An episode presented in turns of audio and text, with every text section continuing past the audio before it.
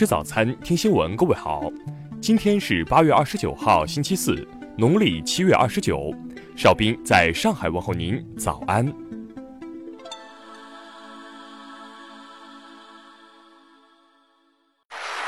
首先来关注头条消息，因为这条不实报道，CNN 向香港警察致歉。二十八号下午，香港警方例行记者会在警察总部举行。记者会上，警方澄清，近日网上一段指控警方使用汽油弹的片段纯属谣传。经过查证，确认该视频经人为恶意删改。警方展示了这个谣传片段与原始视频的对比。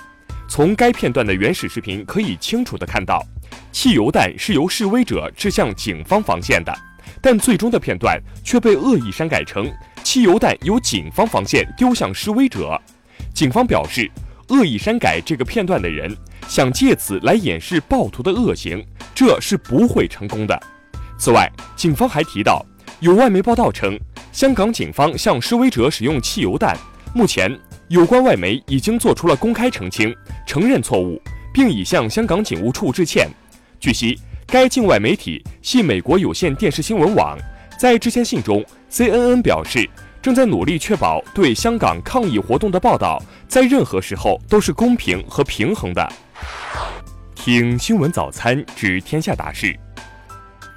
外交部二十八号就澳籍人员杨军被捕一事再次作出回应称，澳方应尊重中方司法主权，停止炒作和施压，不得以任何方式干预中方依法办案。二十八号上午，香港民间团体。发起请愿示威活动，呼吁跟随国际标准立法，禁止蒙面示威游行。近日，国家发改委等两部门发布通知，指出要建立个人所得税纳税信用管理机制，对个人所得税严重失信当事人实施联合惩戒。公安部二十七号介绍，当前全国道路交通安全形势保持持续稳定，已连续两百八十七天无重特大交通事故。近日，工信部、教育部等十部门印发加强工业互联网安全工作的指导意见。意见指出，到二零二零年底，初步建立工业互联网安全保障体系。二零一九年亚洲品牌五百强排行榜二十七号在香港揭晓，丰田汽车、中国国家电网、中国工商银行位列亚洲品牌年度前三名。海南省气象台消息。今年第十二号台风杨柳快速靠近海南，可能于二十九号下午到夜间，在琼海到三亚一带沿海登陆。二零一九国庆旅游趋势预测报告显示，今年国庆假期全国共接待国内游客预计将达到八亿人次。下面来关注国际方面的消息。美国防务官员二十七号透露称，中国拒绝了美国海军军舰。近日对青岛进行访问的请求。法国总统马克龙日前表示，由于全球地缘政治形势的变化，西方国家的霸权统治时代已经接近尾声，应考虑与俄罗斯进行合作。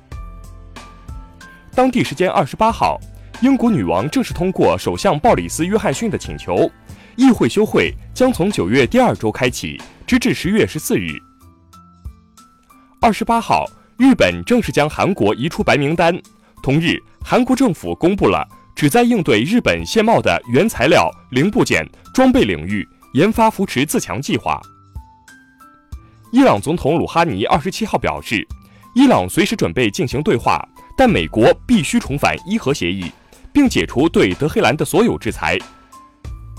印巴军队日前在克什米尔地区展开激烈交火。造成被认为克什米尔相对安全区的平民两人死亡、四人受伤。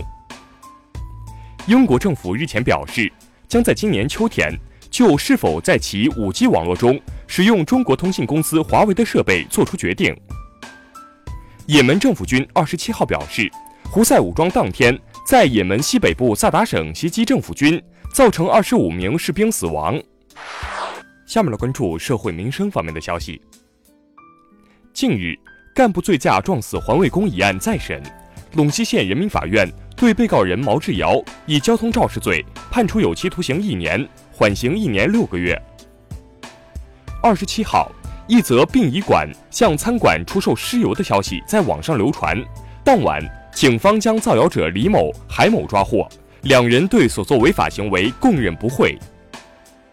上海警方二十八号通报，黄毅清涉嫌寻衅滋事罪、贩卖毒品罪，已被提请批准逮捕，案件正在进一步审理中。